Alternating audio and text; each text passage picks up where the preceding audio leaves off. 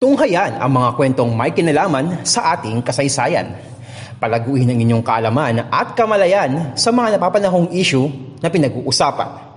Narito na ang Fact on Track sa podcast. Kwentong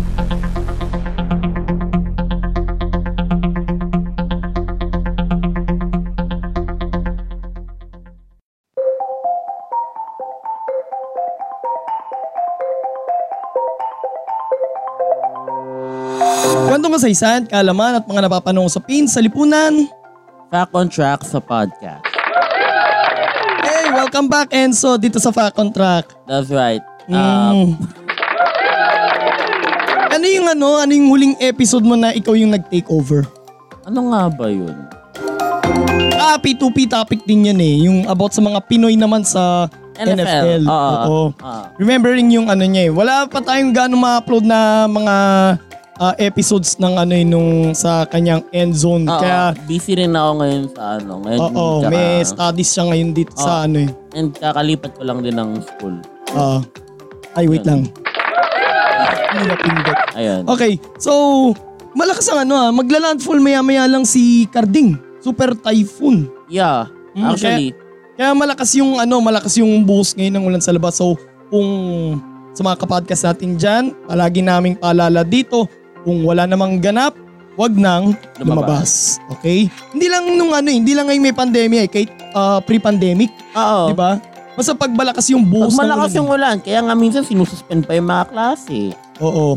Tsaka isa pa, yung mga laro ngayon. Mga, may yung mga laro ngayon, Oo, mga na-call basketball off. games. Na-call off yung mga Cancel games na lahat. yun. PBA, ano ba ba? 3x3.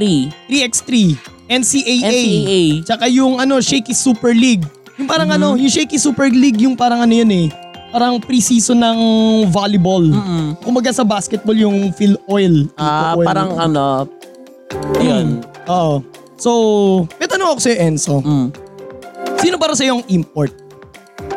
Siyempre, import, ano, hindi taga dun sa, ika nga sa ano, ka, sa term ng mga taga-kanto rin, ano, import, dayo. Mhm. Kapag may ano, bawa, uy, may dayo, oh. Uy, may, uy, may dayo, oh. Tara, ano, nagkahaya daw, ano, 5v5.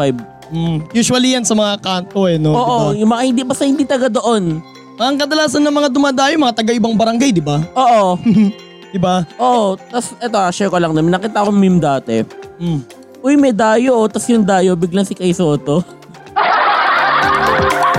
Laban mo dun. Delikado. o di kaya yung dayo, yung mga katulad ni na Luka Doncic. Lugi. o, jo- o to, sige, ano tayo, total mga Pilipino tayo. Jordan Clarkson, Lugi. palag ka ba dun? Ay, mag, ah, willing na ako magsi-sit out na ako. Babang, papabangko na ako nun. Tapos palakihan kayo ng pusta. Ito naman, eh, oh, Oh, sige. 500 daw. Ito, isa pang tanong, Enzo. Sino ang all-time na pinaka-paborito mong, parang pinaka na-hype ka na import sa PBA? Ako, pinaka naging all-time favorite kong import sa ilang years ko ng panonood. By the way, nag-start ako manood since 2010. Mga 7 years old ako nun. Hmm? So, sa mga import na napanood ko, I think ang pinaka-favorite ko si Denzel Bowles. Denzel Bowles. Oh, Sobrang, ah, lalo yung ano niya, lalo yung Commissioner's Cup performance niya no, nung 2012. 2012 One Commissioner's for the Cup. books yon yung ano yung yung series yung series performance niya doon lalo yung game 7 yung overtime takeover niya doon. Nalog yung camera natin. Pero ayos lang, ayos lang. Oo. tuloy na natin to. So Denzel Bowles. Denzel Bowles talaga. Oh, yung ano, yung ah, yung dalawang free throws niya. Clutch yun, sobrang clutch. Oh, yung panablayan. Oo, kasi ano yun eh, medyo sabihin nating dramatic yung ano yung Sobrang serye yun. dramatic ng game 7 na yun. Mm-mm. Kasi, alam mo, eto na eh, mananalo na dapat yung token text nun eh. Token text BMEG yun. eh. Oo. Diba? Kaya lang biglang, oh wait, where's a foul? Diba? Oo, nagbubunyi na eh. Nagbubunyi na yung TNT eh, yung players ng TNT. Sina, sina, sino ba yun? Sina Jason Castro Si ba yun? Castro, si Alapag, Sina Jared si... Dillinger. Oh, Jared Nagbubunyi na sila nun eh. Mm-mm. Tapos biglang, ah, teka lang, pabitin tayo. Teka May lang, foul teka lang, eh. sandali, may foul, may foul. Oh. yun, yun na yun. Yun na yung start ng takeover niya no, nung overtime. Oh, overtime. Ano yata nung after the regulation, 28, 29, 28, 28. points after the regulation. Oo, tapos natapos siya 39. 39. Tapos, ano po, 19 rebounds yata yun o 20. 19 rebounds siguro yun. 19, 19. 19 ba? Oo. Mhm. Ako, ano, medyo bias ako eh. Medyo bias Yung ako. Ginebra fan ka obviously. Justin Brownlee! Who doesn't? Di Diba? ba namang hindi ma-hype doon? Alang ya, kala mo, kala mo nakakita ka ng mga Michael Jordan, Kobe sa Ayan eh. ano, sa PBA. Kaya nga marami nga daw nagsabi, even yung coach ng Ginebra, si Coach Tim Cone, sabi niya daw, si Justin Bra- si Justin Brownlee daw ang ano, Michael Jordan ng Pilipinas. Eh, mahirap mag-disagree doon. Siyem, mahirap mag-disagree din naman doon. Oh, di ba? At saka isa pang nagustuhan ko sa ano, yung character ni Brownlee, natutuwa ako sa kanya. Sipin mo kapag halimbawa walang laro Hinebra, pag walang ganap, either off-season or ano ba, kunwari na-eliminate yung Hinebra or tapos yung conference. Usually naman, deep naman, deep naman yung playoff run nila kapag Oo. nandiyan si Brownlee. ano, tawag dito, dumadayo siya sa mga ano, sa mga kanto-kanto. Pati kaya Oo. ano, dumadayo din siya sa mga piyesta. Mm, May napanood akong video ng dati ni Brownlee. Dumayo siya sa isang piyesta out of town. Tapos nakipaglaro siya ng saluhang itlog. oh. Ayos yun. Kaya lang nanay, natanggal din siya nanay. Hindi niya salo yung itlog eh. Oo. Sayang Medyo ano, medyo pagpasensya na Oo. ako. Bias, ako- bias ako dito. ah. Wait, napag-usapan natin yung mga imports. Nagsimula na ang Commissioner's Cup Commissioner's Cup. which is Yes. import-laden conference May to. imports. Oo, aside dito sa Governor's Cup, Oo. di ba? Pero sabi ko nga, walang laro kanina. Pero nakaka-hype yung mga ano eh, yung mga laro ngayon. Lalo na yung isang guest team ngayon. Yung Bay, Bay Area Dragons. Oo. Yung kalaban nila kahapon, kahapon na yung North, ano, as of this time of recording. Oo, Northport. Diktikan yung laban eh. Hindi katulad na nakalaban nila yung Blackwater eh. Talagang tambakol talaga eh, Tambak di eh, ba? 40 ano eh. 46. 41. 41. Not 41. Ano ba final score nun? 133-87. Ah, oh, 46, nga 46, pala. di ba? Naglagmat ko dun ah. Samantala yung ano, yung kontra Northport, diki. Isa lang, eto nga yung joke dun ah. Kung hindi nyo nasubaybayan, nag, may sinabi si Coach Pido Harencio ng Northport dun. Sabi niya, masaya na sila kung ano, masaya na sila kung at most 20, meaning 20 or less yung lamang sa kanila ng Bay Area. Mm-mm. Pero, kinailangan pa ng buzzer beater para matalo.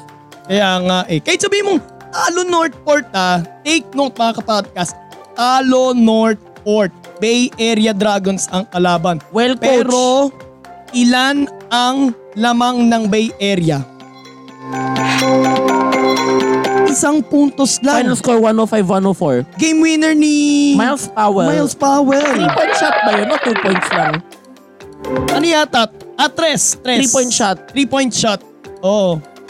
Pero ano, may nakita rin ako sa article ng spin.ph na may picture na habang nasa post-game interview yung si Miles Power tsaka yung coach nung ano si ano bang pangalan? Brian Gurjang? Gurjan ba yung bigkas doon? Gurjang. Siya kasing head coach siya ano eh, ng national, Australian ng, men's national basketball yes, team. oo. During their ano, post-game interview, biglang ano, biglang pumunta doon si Robert Bolick at nakipagkamayan pa kinongratulate niya si ano, si Miles Powell.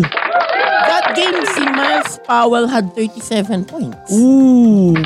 Monster ano yun, parang naka-take over mode siya that game. Pero yung ano na yun, yung tagpo na yun na ah, na kinongratulate ni Bolick si Miles Powell, ang sabi nga sa English, reg, respect begets Get respect. respect. It's a, it's a class act. It's a, it's a big act of ano sportsmanship that I think I think every player should ano should emanate. And isa mean, pa, and isa pa, ah, malapit na magsimula ang ah, bagong season ng NBA. Mm, ano na yan? I think October. October, ano bang eksakto? Hindi ko alam kailan ang opening.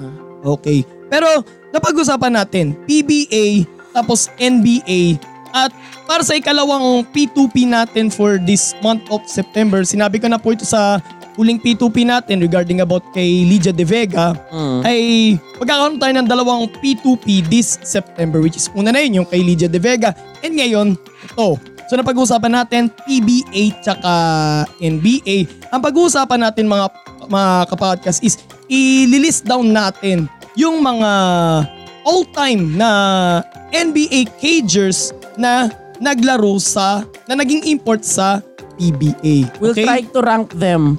Oo. And uh, tawag dito, konting disclaimer lang mga kapodcast. Ito spoiler alert.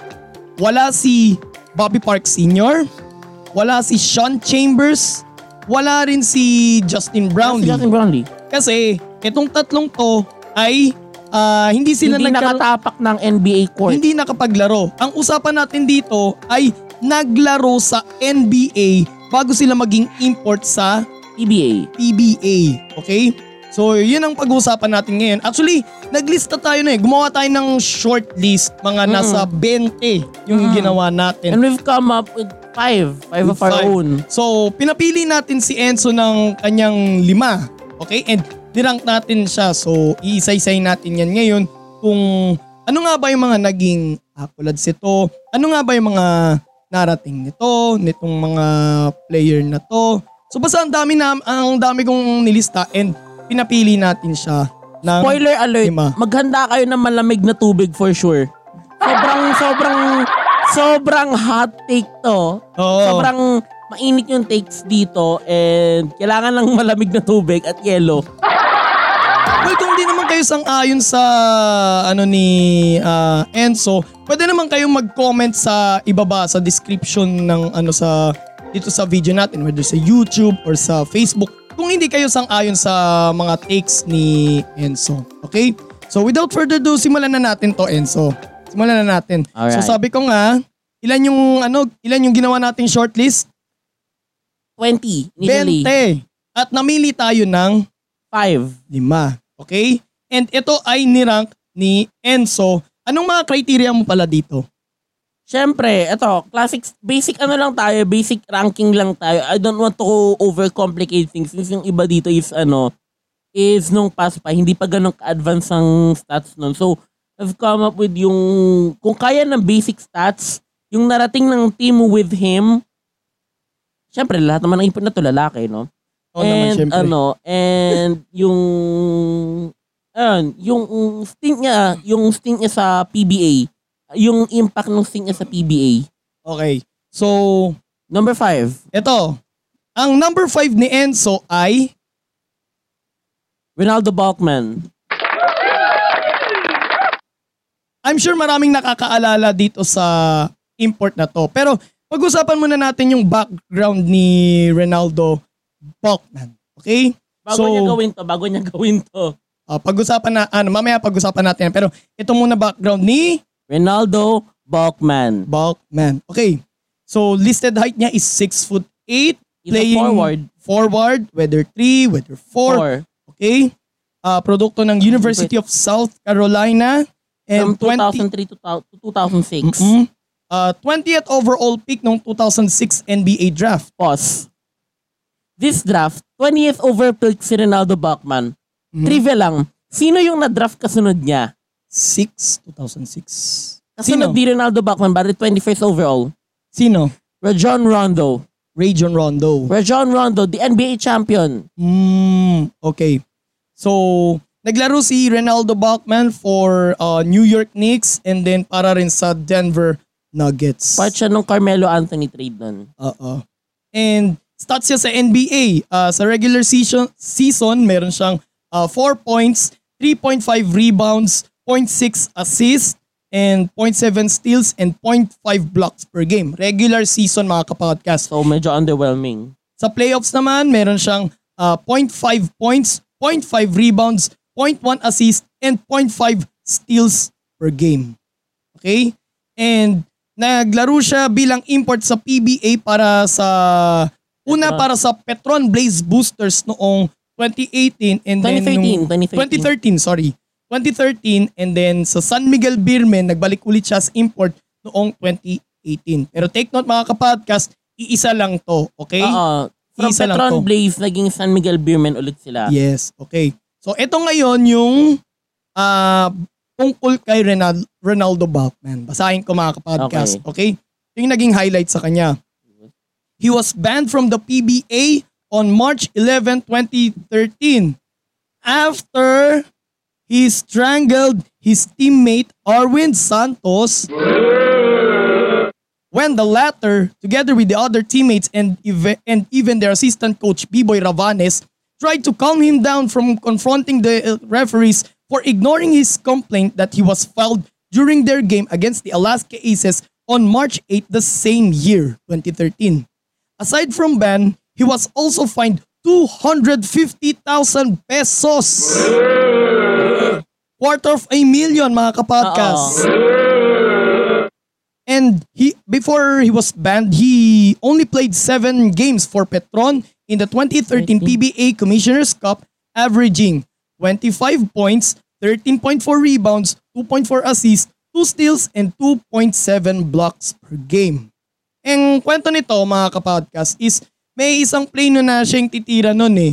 Eh kaso, nagko-complain siya ng foul kahit walang pito yung referee. Mm-mm. So nangyari nun, kinompronta niya yung mga referee, tapos unang umawat sa kanya si assistant coach B-Boy Ravanes. Mhm. Petron Blaze Boosters pa lang to ah. And then ano, parang nag-ano siya, nag-umiglas Nag- siya. Basta galit siya nun, yun lang. Oo. Tapos kinompronta niya ulit yung referees. Ang sunod na umawat sa kanya nun si Ronald Tubid. And then, ano rin, ganun din, nag-resist din siya. Tapos kinompronta niya ulit yung mga ano, yung mga referees. Hanggang sa umawat na si Arwin Santos. At hindi nakaligtas yung leg ni Arwin Santos. Mm-mm. So nag-usap-usap sila hanggang sa tinulak na ni Arwin Santos yung si Ronaldo Balkman and yun na, doon na naganap yung 'Di ba? Saka nakita ng ganun Enzo. Sinakal yung, sinakal yung teammate. Kakampi mo, sasakalin mo. Ano, for sure, I think ah, isang kulay lang nakikita niya ng that time. Ano? Pula. Bakit pula?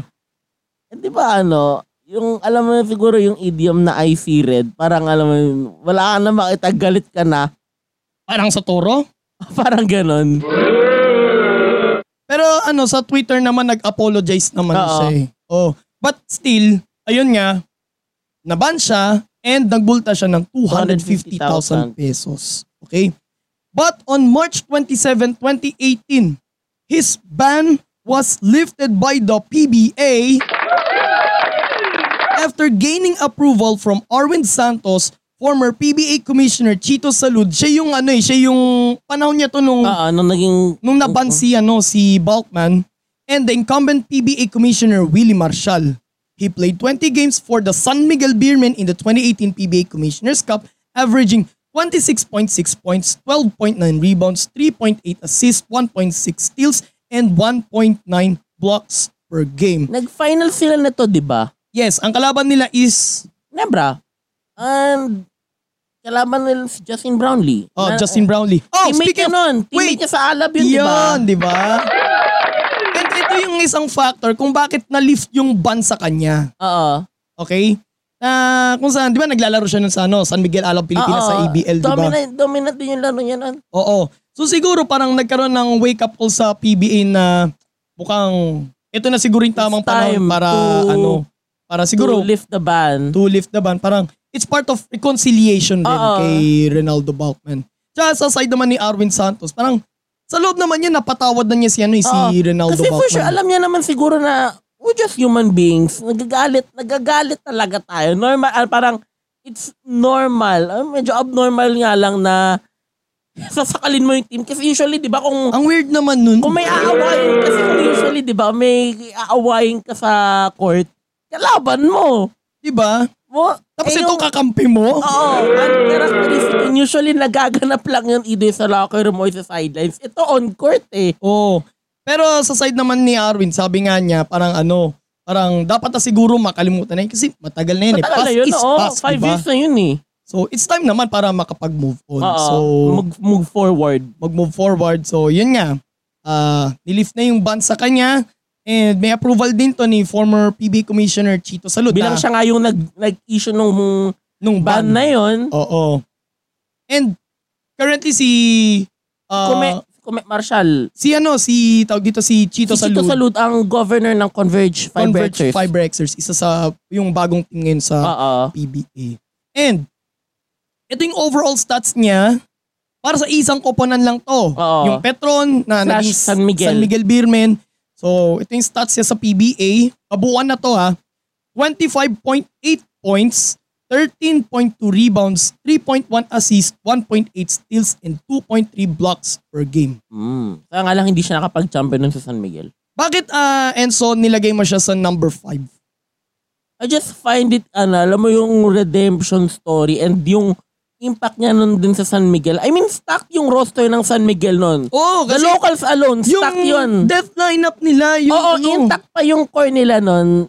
Ano pa, solid pa yung core nila Oh, noon. sibin mo, Junmar, Arwin, Mar, Arwin Santos, Marshall Lassiter, Marshall Lassiter, Alex Chris Ross. Cabagnot. Oh, Chris Ross. Ayun, diba? si Alex Sabagnot. Bago pa sila ma-dissolve nung huli. Mhm. Pero ito yung time peak na ano eh, peak ng core nila to eh. Diba? So, pa- syempre, So parang nakikitaan mo ng redemption story. oo, tsaka yung impact niya rin naman. I mean, hindi joke yung mag-average ka ng 27 and 13. Mm Hindi joke yun. Talaga. Sabi mo nga. Okay. Next so, up. let's move on. Sino ang number 4 mo, Enzo? So my number 4 here, this is kinda controversial. Terence Jones of TNT. Kat- TNT Katropa ba siya nun? Oo. O, yun lang naman yung naging team niya, eh, di ba? Oo. Again, uh, disclaimer lang mga kapodcast, kung ngayon lang kayo nanonood ng video na ito, eh, kung hindi kayo sang-ayon sa mga take ni Enzo, pwede kayong mag, ano, mag-comment. Oo. Pwede kayong mag-comment sa ibaba. Okay? So, Terence Jones. Listed height, 6 foot 9. Position, Power forward 4'5". center. 4'5". Uh, 4'5". Produkto ng University of Kentucky. And um, uh, 18th pick noong 2012 NBA draft. Wait. Hmm. May kwento lang, short story lang about Terence Jones. Kasama siya sa team ng University of Kentucky Wildcats, obviously, nung nag-champion sila noong 2012 sa NCAA Final Four. Sila nag-champion nun. Ang main star ng team nila noon, naging teammate niya, si Anthony Davis. Anthony Davis. And syempre, si Anthony Davis yung mamaw noon that time. Syempre, siya yung, sila yung front court noon sa team. Mhm. So, yun. 18th pick noong 2012 Mm-mm. NBA draft. Sino makilala mo dito? Yan, si Anthony Davis, siya number one nun. Si, Oh! si Anthony Davis ang first pick nun. Okay. Si Bradley Beal, third pick. Damian Lillard, sixth pick. Sino pa ba? Sino pa bang mga 12th pick? Si... Ito, ah, outside sa mga tatlong stars na yun, sina... Sina ano, sina Harrison Barnes. Seventh pick nung 2012. Okay. So, Nung ano? NBA career ni Ay, eighth Terence- pala, eighth pala, correction. Okay. NBA career ni Terence Jones. So, naglaro siya para sa Houston Rockets, Mm-mm. New Orleans Pelicans, and sa Milwaukee, Milwaukee Bucks. Okay. Uh, NBA stats niya, regular season lang to. Uh, averaging 10.4 points, 5.7 rebounds, 1 assist, 0.6 steals, and 1.2 blocks per game. And yan nga, naging import siya sa PBA. Naglaro siya for TNT Katropa noong 2019 Commissioner's Cup where in sa kanyang debut, he scored 41 points along with 14 points and 14 four- rebounds. 14 rebounds pala, sorry. 14 rebounds and 4 assists in their 102-87 win over the NLEX Road Warriors. Pasabog. Pasabog Pasabog yung- agad. Pasabog yung ano niya eh, bunga niya sa PBA eh, di ba? Alam niyo yung meme sa SpongeBob, yung ano, yung sa Krusty Krab, yung may bigla ang pumasok. Oo. Parang ganun eh. Parang ganun yung entrada niya nun eh. Well, disclaimer pala mga kapodcast. Bago pala maglaro sa PBA, itong mga imports na to, nag, naging import na rin sila sa iba pang mga liga overseas. Okay? Mm-mm. Pero ang hinanap natin dito is naglaro sa NBA. NBA. Bago sila maglaro sa PBA. PBA, maging import. Ito naman, ito isa pang highlight niya sa PBA kay Terence Jones ha. He recorded his first triple-double Ooh. career in his professional career. He scored 17 points, 14 rebounds, and 16 assists, including 6 blocks in TNT's 104-96 win. Over Barangay Ginebra San Miguel noong June 12, 2019. Ito ba yung kakalabas ko lang nun sa ospital? Kwento ko ba? wag mo na lang sabihin na kinamayan mo yung isang player ng TNT kaya bigla siyang pumutok Si ano yun. yun? Si RR Pogoy yun. Bad idea. Hindi pa uso pagrarab ng isang kamay pero I think nagkahit ata siya ng butane nun sa kamay niya. Hindi kasi nanood ako noon nung anong araw na yun eh. Yun yung laro, ni, yun yung laro nila noon eh. Nung una kasi ang ano eh, ganda ng kartada ng Ginebra noon eh. Pagdating ng second quart, ng second half, biglang brinaso na ng ano eh, brinaso na ng TNT, TNT. oo. Oo. Kaya si Pogoy ang 38, 38 points 10 tapos threes. oh, 10 tres. And and and then ito nga si uh, Terence Jones triple double, Grabing 17, stat 14 line and to. 16. With 6 blocks. Grabe yung stat line to. Parang pang 2K lang ah. Kaya nga eh. Parang kala mo naglalaro ng 2K in real life. Actually, kahit nga ako sa 2K, di ko magawa yung ganyang triple-double eh. kahit sino pag gamitin ko, di ko magawa. Kahit, su- ah, kahit sino superstar eh. Kaso, di ko magawang i-triple-double eh. So he had 22 double-doubles and 5 triple-doubles in the entire 2019 PBA Commissioner's Cup. He won the Bobby Parks PBA Best Import of the Conference Award in the said conference. By the way, yun nga itong award na to, yung Best Import Award ay isinunod nga ito kay Bobby Parks Sr. Tatay the ni- greatest uh, import, the, the greatest The PBA GOAT import. in the PBA. PBA. Okay. I mean, wala nang objection. Tanungin mo yan, may debate ba sino bang kinoconsider? E- Even as the old heads. Likely sasagot nila, Bobby Parks, Bobby, Parks Senior. Mm-mm. Going back kay Terence Jones, uh, stats niya sa buong conference mula nung nag-umpisa, actually, buong conference siyang import eh. Hindi siya pinalitan eh. Hanggang finals. Ganito ba naman kagaling? Papalitan man? Like, may injury syempre. Pero Oo, hindi naman siya eh. na-injury nun. eh. Mm-mm. So, he averaged 30.7 points, 14 rebounds, 6.1 assists, 1.5 steals, and 2.7 blocks per game. Speaking of, di ba ng finals, ano nun, ang ginawang technique sa kanya, ang ano nga eh, ang witty nga nung ginawang technique ng Beerman nun against sa kanya eh. Mm. hindi nila siya ano, eh, I mean yung, kasi, in terms of defense, mahirap siya depensahan, for sure. Pero Totoo. ginawa nila, mentally nilang ano, mentally nilang inatake si Terence Jones. Kasi ang flow ng game ni Terence Jones kasi, mabilis mawala sa rhythm kapag na ano, kapag... Inikon? Oo. Yan, sina... Sina, sino ba yan? Sina... Ang mga alam ko, lalo yung yung trash talking daw ni Arwin Santos. Si Arwin nun. Santos. Nag-gesture, ano ba, gesture niya nun? nag-gesture siya nung ano nung katulad nung sa Unggoy which is alam mo naman sa mga katulad ni Terence Jones ay offensive yon tabu Offensive yun yon kasi ano yun, eh, Oo. parang malaking usapin sa buong mundo ang racism. racism okay so ang nangyari nun um tag dito so nakita nga na nagganon si nagganon ng gesture si Arwin Santos and minultahan siya ng 200,000 pesos yata yon 250, 250 ah, basta ganun. Mga Malaki. ganun, 200 to 50,000 pesos and pinag-undergo siya ng ano, ng seminar regarding about sa racism. Yun yung pick ng antics ni Arwin Santos eh. Mm-mm. Pero hindi siya sinuspend nun sa Oo, ano. malaki lang talaga yung game. minul- Kasi nangyari yung ganong gesture ni Arwin. Game 4. Oo. Okay? Tapos, game 5 yon. Ang tagpo nga nun sa game 5, ah pre-game, di ba nagano yun? Ang tawag mo doon, yung pa- bago mag-umpisa yung laro? Shoot arounds. shoot arounds, di ba? Si Arwin Santos, may nakita akong video nun, lumapit siya kay Terence Jones at saka nag-apologize. Oo. Eh, si Terence Jones naman, syempre, tinanggap naman niya yun. Di Loko rin kasi si Arwin Santos that time. Mm-mm. Pero syempre, di na naulit yun. Ano, Oo. di na naulit yun. Natuto Ano. na siya sa pagkakamali niya for sure. Okay. Now, bakit number 4 si Terence Jones? Anong lamang niya kay Balkman? I think mas complete player si ano, si Terence Jones. Mhm. Siyempre, di ba naman siya magti-triple-double kung hindi siya complete player? Kasi si Bachman may specific na game eh. May specific siya na brand ng game eh.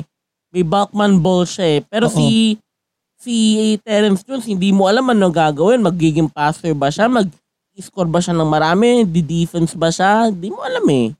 Bago tayo mag-proceed Eh, sa... syempre, ah, nanalo din siya ng best import. So, it adds. yung accolades. Oo. Oo, accolades yung ano niya. And bago tayo mag-proceed sa number 3, sandali lang mga kapodcast. Napag-usapan na natin si Ronaldo Balkman eh. Sandali lang. Hmm, ano kaya yan? Ano kaya yan? Ano kaya, Eto na. Ano kaya ilalabas ko sa kahon? Ooh. Up, up, up, up. Bulkmania! So, ano yan? Saan mo nabili yan? Mula to sa Mighty Sports. Hmm. Mighty Points yung ano, yung Bulkmania shirt. Ba ba ba ba ba ba ba ba Bulkmania! Hindi kasi ganyan siya i-address ng sa ano. Sa mga di nakakalam, bakit, why is this going frenzy? Ganun kasi i-address sa Alab nun, sa Alab Pilipinas. Sa San Miguel Alab, Pilipinas, si sa ABL. Ronaldo Balkman nun. Mm-mm. Kasi, twice siyang, na- ano eh, twice siyang naging import nun eh. Two seasons siyang naging import. Season 8, championship year. And then season 9, uh, first round exit. Mm-mm. Partida, ang taas ng seed nila Two nun. seeds sila nun. Two seed sila. Then, tinalo sila ng Hong Kong Eastern. Okay? So, Next teka up. lang. Okay. Three So, points number ah. 3, sinong number 3 mo, Enzo? Eh di nakalaban niya ng finals. Walang iba kundi si... Chris McCaldo. Mr. Chicken Joy. Mamaya ikukwento ko yan. Okay? Listed height ni Chris McCullough is 6 foot 10 inches. Uh, 4 ang position niya. Produkto ng Syracuse University. Syracuse. Syracuse, okay. Uh, 29th pick noong 2015 NBA draft. First round pick siya nun? Yeah, ano na, parang, baga sa jeep, halos sasabit na siya. Sabit na siya. Sabit pa. Oo. Mm. Kasi di ba sa isang round, di ba 30? 30, oo. Oo. Then naglaro siya para sa Brooklyn Nets at sa Washington Wizards. And uh, NBA stats niya, regular season lang siya, averaging 3.3 points, 1.9 rebounds, 0.3 assists, 0.5 steals, and 0.3 blocks per game. Okay? At naglaro lang siya, yun nga, sinabi na nga ni Enzo, nakalaban na nga ni Terrence Jones at ng TNT Katropa sa 2019 PBA Commissioner's Cup Finals, San Miguel, San Miguel Beerman. Beerman. Pinalitan niya doon si Charles, Rhodes. Bakit Okay? nga ba niya pinalitan si Charles Rhodes nun? Nagkatama ba si Charles Rhodes nun? Yata. Yata. So, sa kanyang debut, he scored 47 points along with 10 rebounds and 6 three-pointers a 4-point win against the NLEX Road Warriors 109-105. He also helped the Beermen to get their 27th PBA title kung saan, since Commissioner's Cup yun, pang-apat na yun Ang apat na sa Commissioner's Cup franchise history nila. ng San Miguel. Okay? Mhm. In their finals matchup against TNT TNT. Katropa. Okay? PBA stats niya, uh, 32.4 points, 15.1 rebounds, 3.5 assists, 1.3 steals, and 2.4 blocks per game. Sa nakita kong laruan ni uh, Chris McCullough, parang siyang Kevin Durant. Yung long, may jump shot, may handle, Mm-mm. may three points. Oh, may shooting that pa. size, may three points. Oo.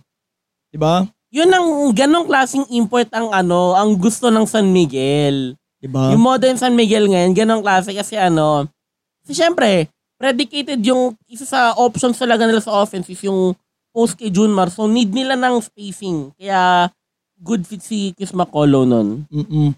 And ano nga ba yung tatanong ko? Sino yung import nila ngayon? Import ng San Miguel, Oh, Thomas Robinson. Thomas Robinson. Okay. Highest drafted na, tama ba? Siya ba highest drafted ng NBA na nag-import sa PBA? Tingnan muna natin. Kasi, Kasi fifth wala pick- pang laro ng ano eh. Wala pang laro SMB. I mean, hindi. Nung na-draft siya sa NBA nun. Kasi, na-draft siya sa NBA as a fifth pick nung 2012 eh. Oh, Before Damian Lillard nung 2012. before Damian Lillard. Okay. So, balikan natin si Terrence Jones. Ang sabi mo, ang lamang niya kay Bulkman is may accolades si Oo. Terrence Jones, At mas, which mas is- complete yung laro Oo. kay Balkman. kay Bulkman. Hindi naman natin ano, ah, no disrespect to Ronaldo Oo, Bulkman na. Magaling sila at their own game. Mm-mm. It's just, ang lamang lang ni Terrence Jones is meron siyang accolades. May beep, may best import. Ngayon ang tanong, Enzo. Ano naman ang lamang ni Chris Bacolo kung bakit mo siya nilagay sa number 3? should I ano, kailangan ko pa bang ano, gaya ng ina-argue ng mga NBA fans kung bakit mas magaling si ganito all time, bakit ganito ganyan. Titles. Ganun lang kasimple. Rings Titles. baby, rings baby. Kumaga, kasi nung conference na to, puro TNT yung nanalo ng BPC at saka Best Player of Sino the Conference. Sino ba Best Player Conference nun? Jason Castro. Jason Castro ang ano yun. Oo. Then Best Oh. Import, yun nga si Terrence, Terrence Jones. Jones. So syempre Oo. para ma-vindicate naman yung ano, para Oo. maano naman So siya. kumbaga, kanil, sa TNT na yung award, pero ang, ang ang ring title sa kanila. sa San Miguel. Ang finals MVP nito ay si Terrence Oo, Romo. revenge game nga pala niyan kasi Galing siya dun eh, sa Oo, kabila eh. inastrasay, halos inastrasay siya ng TNT nun eh. Mm-mm, di ba? So, title. Of course. Oo. And nabanggit rin ni Enzo yung tungkol sa Chicken Joy kay, kay Chris Macolo kasi ah favorite niya daw yun eh. Oo, after nila manalo nun, alam ko, Nag-Jollibee daw siya. oh, he hit Jollibee and Chicken Joy. Oo. Naging paborito niya yun. And isa pang trivia tungkol kay ah, Chris Macolo, Mm. crush siya daw si Maine Mendoza. Mm. Okay. Sorry, Mr. Chris Macolo, may nauna na. Pang kwento yun. okay. So, Next up. three down. Three dalawa down. lang. Dalawa na Top lang. 2 na tayo. Okay, top 2 na tayo. Okay, sino ba ang ating number 2, Enzo? Number 2 on our list is Billy Ray Bates. Billy Ray Bates sa mga tito dyan. Shout out sa inyo. Billy Ray Bates, 6'4 listed height, dos ang laruan, and uh, produkto ng Kentucky State University, 47th overall pick noong 1978 NBA draft. Naglaro siya para sa Portland Trail Blazers, Washington Bullets, ito na yung Washington Wizards ngayon, Mm-mm. and Los Angeles Lakers. Ah, naging kakampi niya pala si Magic Johnson. Oo. Kind of sa tail end siya. At pati si Karim. Oh, even Dr. ano, even Big Game James. James Worthy ah, hindi Oo. si James Yap. Siya ang OG na, siya ang OG na Big Game Big Game James. James. Okay. So stats niya sa NBA regular season, 11.7 points, 1.7 rebounds, and 1.9 assists per game. Not And bad for a, ano, for a 47. sa playoffs naman, averaging 26.7 points, 2.8 rebounds, and 4.2 Legit ba? assists per game. Legit? Hmm, Okay. diba? And um, dalawang beses na siya naging import sa PBA pero sa magkaibang teams. Una siyang naging import para sa Crispa Redmanizers, yung ano arch rival ng Toyota. Alam niyo ng mga ah, ng mga Tito Hoops fans. Mm-mm, obviously. 1983 and then after noon from 1986 to 1988 naging import naman siya ng Ginebra San Miguel. Mm, Ginebra San Miguel, okay? Okay. Highlights. In his debut as an import for Crispa Redmanizers in 1983 PBA Reinforced Filipino Conference, he made 64 points, shooting 20 out of 25 2 points, 5 of 6 threes, along with 12 rebounds and 5 assists. The Redmanizers won against Grace, Great Taste Coffee Makers 120-119. Ay, Binafirm ko bigla yung mat nito. He became the Philippines Julius Irving. Di ba? Eh, kung nabanggit nga na kung si Justin Brownlee, eh, kino-compare daw siya kay, kay Michael Jordan. Siya daw Michael Jordan of the Philippines, which is, ako bilang Hinebra fan, bias tayo, di ba? Ah, pagbigyan niyo ako maging bias ngayon. I will affirm that. Aha. Okay? Pa- Ano yan? Kakatigan ko yan. So, he be- so balik tayo kay BRB, kay Billy Ray Bates. Became the Philippines Julius Irving because he revolutionized the fast break dunks in Philippine basketball and has ability to make long-range shots. So parang showtime yung style niya nun. Oo, di ba? Since naging part niya siya ng Showtime Lakers. Mm-mm. He's also called the Black Superman because of his scoring ability. He also had a signature shoe from a local shoe brand na hindi ko sasabihin kung anong brand yun. Okay? Dahil di naman nila tayo sponsored. Oo nga naman. At ang galing talaga ni Enzo. Partida nag-power na pa yan ha. Mm. Bago tayo mag-record. okay. Won two Best Import Awards in 1983. Yun nga sa Rainforest Filipino and Open Conferences para sa import-laden conference yun. And gave Crispa their back-to-back PBA titles. Ito ba yung Grand Slam, second Grand Slam ng Chris pa? Yes. Oo. Ang head coach nila noon, wait lang ah, si ano yata to, Tommy Manotok yata yung Tommy Manotok na head coach yata Hindi na si. Bibi Dalupan to. Si Baby Dalupan nung 76. Ah, okay, okay. Okay. So, stats niya, nung naglaro siya sa Crispa, he averaged 41.7 points, 10.9 rebounds, and 6.1 assists per game. And para naman sa Hinebra, di ko pa pala nabanggit siya sa Hinebra. Ah, bukod sa kanya, isa pang import ng Hinebra nun, pwedeng kumuha ng dalawang imports nun eh, sa isang team. Okay? Yung Open parang- conference ata kasi. Oh, open conference yun. Kaya ang nakuang isa pang import na ng Hinebra ay si Michael Hackett. So yung stats niya sa Hinebra, 45.2 points, 13.1 rebounds, and 4.9 assists per game. At tinulungan niya rin ang Hinebra na makuha ang kanilang kauna-unahang PBA title. Yun ba yun sa 86 Open Conference? Yes. Oo, yun first title lang yun. eh, First title yun ng Hinebra. And currently, ang Hinebra, ilan na ba sila? 13 or... Ah, 14! 14. 14. Sorry, Hinebra fan pa ako naturingan. 14, sorry. Yung ano, nung kasama yung huli, yung ah, 2021 Governors Cup. Mm-mm. Which is, ah, nangyari yun noong April lang. Okay? Mm-mm. April ngayong taon. Okay? Ah. Kasi nagsimula yung Govs Cup noon nung December, eh, di ba? Yes. Oo. Now, with Billy Ray Bates, ano nakita mo sa kanya? Bakit siyang yung number 2? He's an all-time great. That's for sure. Mhm. Pero bakit number 2 lang? Oh, these numbers are, for lack of a better term, ungodly. Mhm. But, bakit number 2 lang? Bakit number 2 lang? Kung, kung titignan mo to, ba hindi ka pa nakakasubaybay ng PBM, makikita mo tong numbers niya and yung narating niya sa team. Bakit number 2 lang? Okay. Bakit nga ba? Simple reason kasi merong number 1 talaga. Oh. Yun yun eh. Kahit anong galing mo, meron talagang number 1. Meron talagang someone that will be better than you. Mm-mm. And, ang number one, ang Up. nanguna.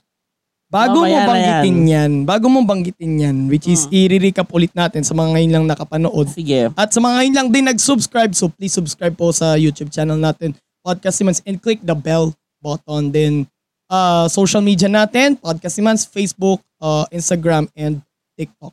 Okay? Alright. Ngayon, bago tayo magtungo sa number one, ilan ba sa mga notable na PBA imports na naging, na minsan nang naglaro sa NBA, uh, I'll give you some. Nick Fazekas. Mm. Nick Fazekas. Naturalized in Japan. Yes. Uh, Darvin Ham. Coach Darvin Ham. Mm. Coach na ng LA Lakers ngayon. Ngayon. Oo. And uh, bahagi siya ng coaching staff ng Milwaukee Bucks nung nag-champion sila nung Yeah. 2021. Last Yeah. year lang. Mm-mm. Okay? Sino pa ba? David Third Kill. Yan. Uh, sino pa ba? Chris Morris. Mm-mm. Ito, kilala rin ng iba dito. KJ McDaniels. Yun nga yung funny story sa kanya na pinasok siya ng coach ng Rockets nun just to foul Andre Drummond. Sino pa It ba? somehow did work pero natalo pa rin ng Rockets nun over Pistons. Then, sino pa ba? Si ano? Manny Harris. Si Manny Yeah. Harris. Mm-mm. Favorite ni Daddy.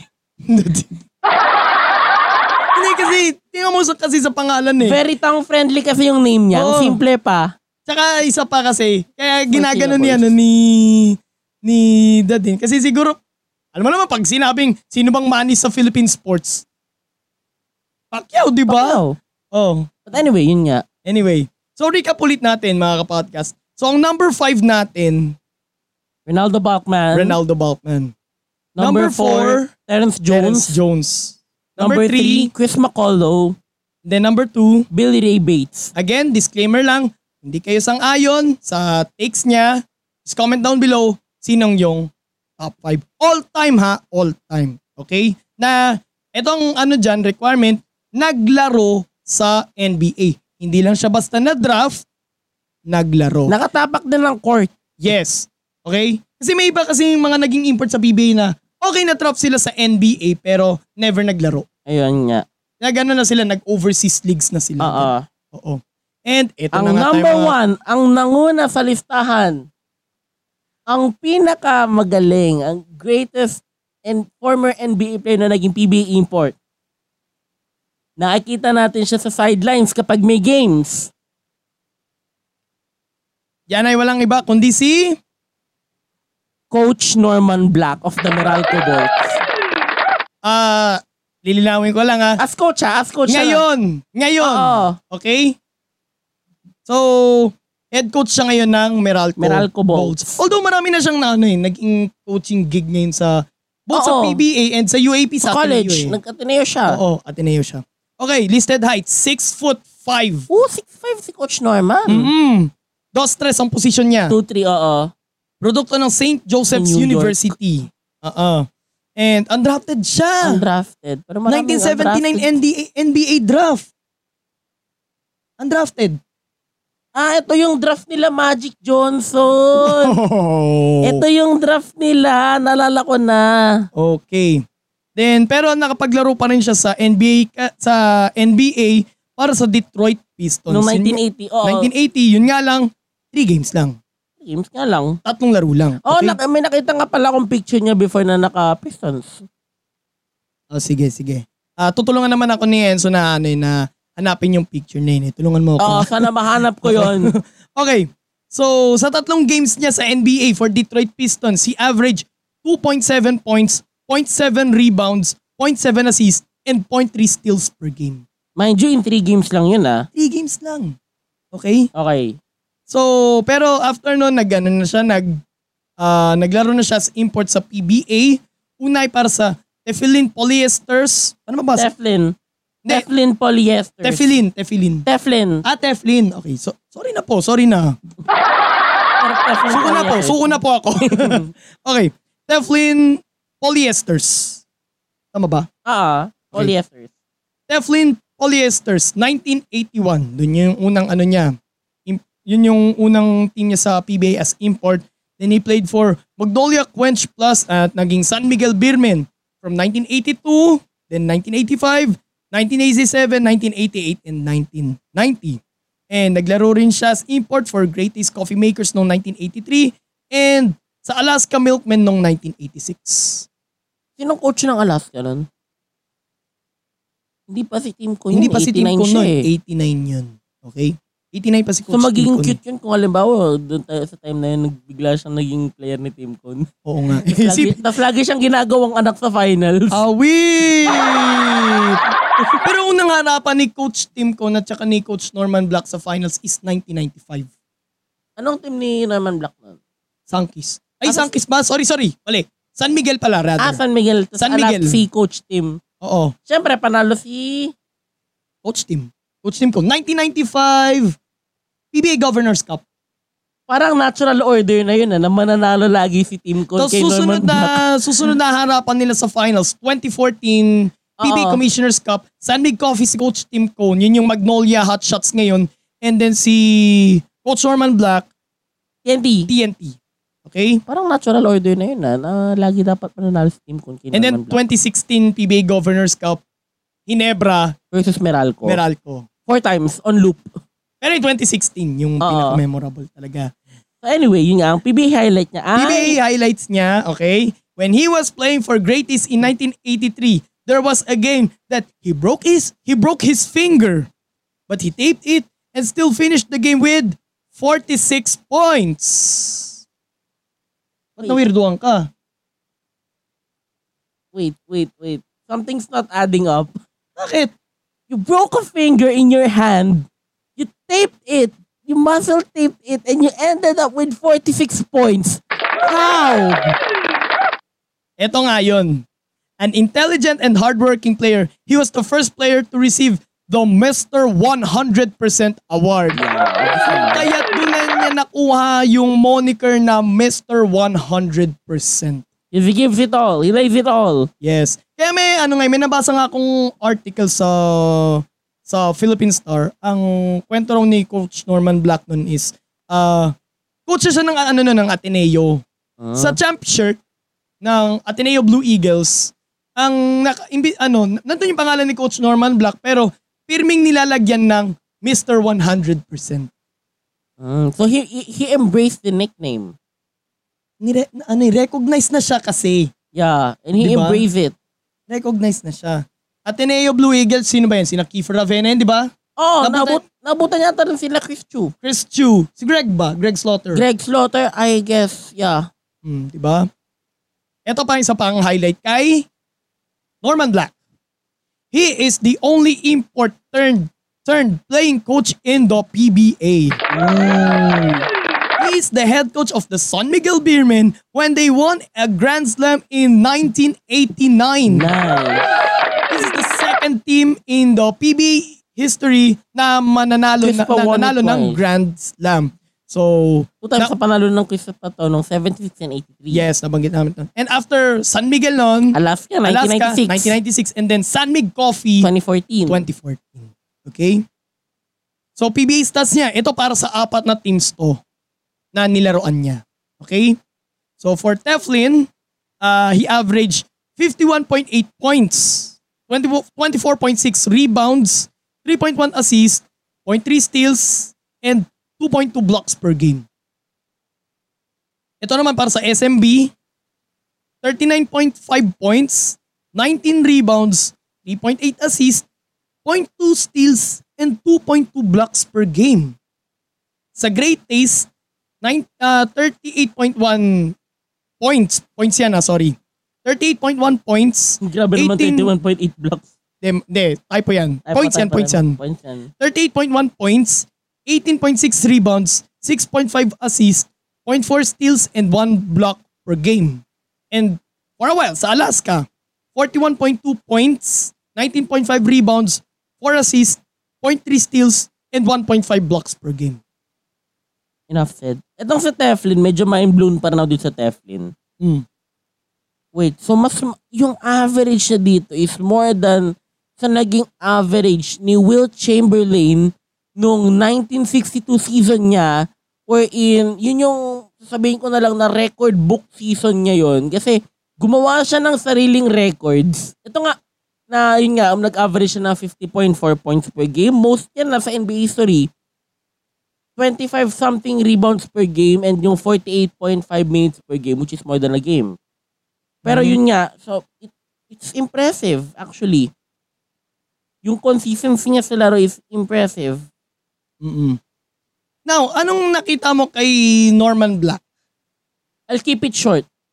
When you're considered as the top two greatest PBA import of all time, you deserve any list. Mm-mm. Pero ang usapan natin dito, naglaro sa Yeah. NBA. All time. Ito, all time na to. Lahat ng import na to, sa lahat na naging import sa PBA. Aha. When you're considered the number two greatest import of all time, what else, what else can I say? May ask, what else can I say kung ganun man? Baga wala ka na masasabi. Ah, sorry. Baga wala ka na masasabi, di ba? Like the only true competition here is ano eh, Bobby Ray, ano, Bobby Senior. Mm-mm. Bobby Parks. Bobby Senior, yes. Mm-mm. Pero, Pero Kita ko mga Bobby Ray Parks Jr. anak yun. Si an- anak yun. Pilipino nga pala yun. Oo. Pero ano rin, isa yun sa mga paborito kong players Wow, yun sa... Ngayon sa... Actually, wala pala siya sa PBA na ngayon ko lang.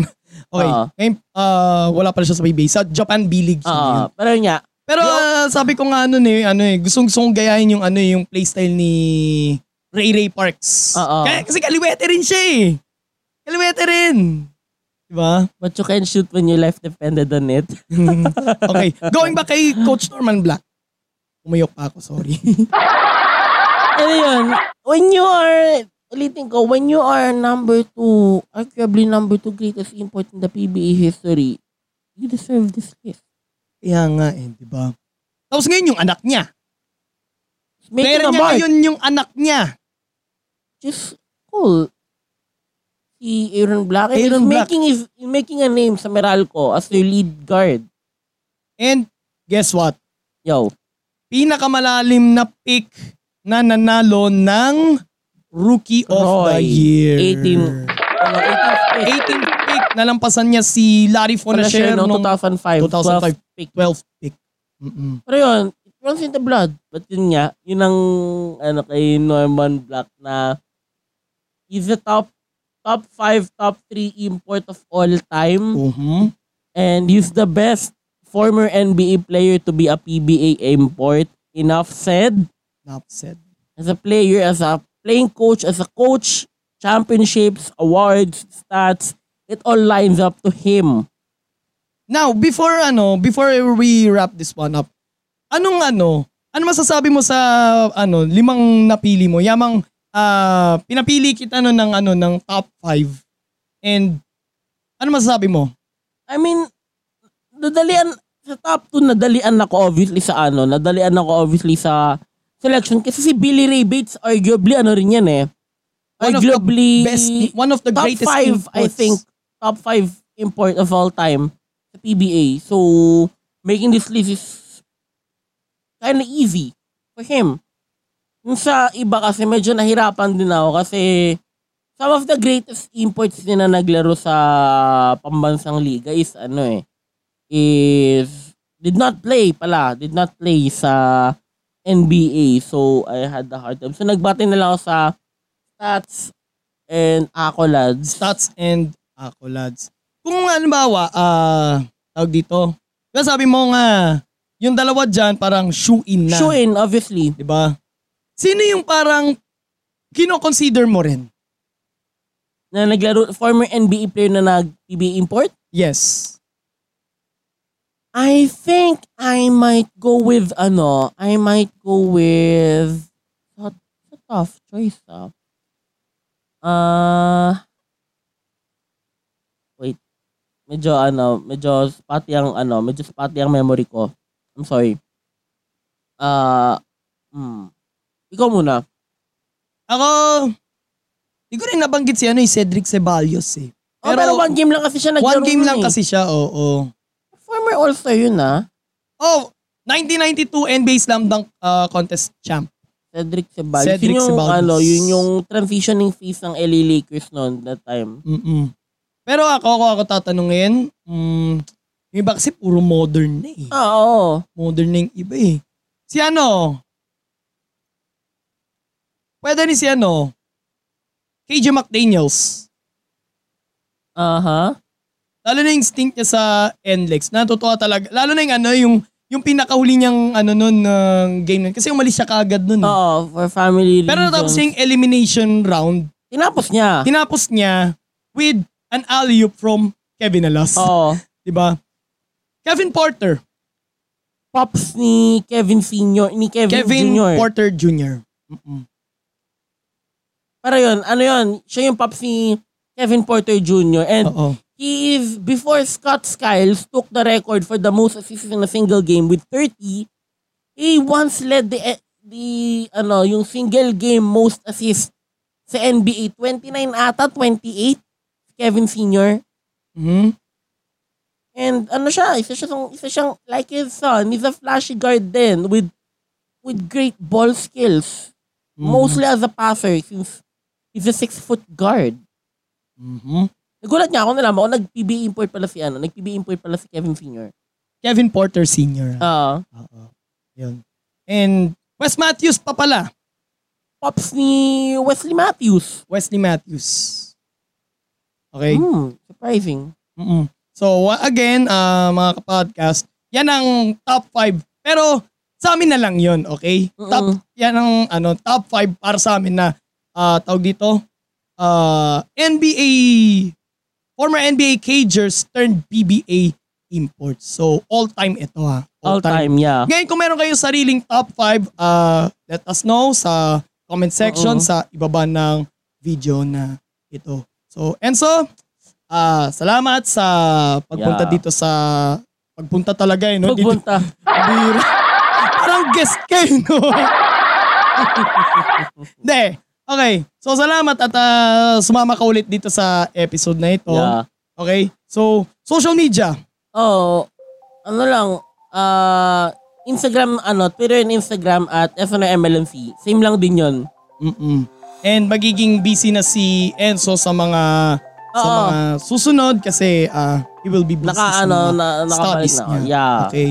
More episodes coming your way, so please subscribe to our YouTube channel, Podcast Demands, and don't forget to click the notification bell button and follow us on our social media accounts sa sa Facebook, sa Instagram, at sa TikTok, Podcast Demands. And sundan nyo po at mapapakinggan nyo po ng libre ang Fact on Track sa podcast sa Spotify, Anchor, Pocket Cast, Google Podcast, sa Red Circle at ngayon sa Podvine. Mata-download nyo ang Podvine sa Google Play Store at sa Apple App Store para masundan nyo po yung masusunod na episodes both ng fact, both ng Fact on Track sa podcast and ng GPS Podcast. And speaking of GPS Podcast, ang susunod natin na episode doon, we will talk about Cubao. Yeah. Okay? Pag-uusapan natin yan. Isa sa mga dinarayong districts sa Mhm. Quezon City. Alam mo naman kapag ka sinabing Cubao, anong unang masagi natin sa isip natin? Araneta City, Araneta City, oh. Araneta Coliseum. Araneta sa kung saan dinadaos karamihan ng BB Games. Oo. Tapos, ano pa ba? Alimol, yung mga ganyan. di ba? Animal. Oo. Yeah. So, yun lang naman mga kapodcast and ah, kasama si Enzo, ito po si Mans at ito ang Fact on Track sa podcast. God bless everyone. God bless the Philippines. Purihin po ang Panginoon. Ingat po tayong lahat mga kapodcast.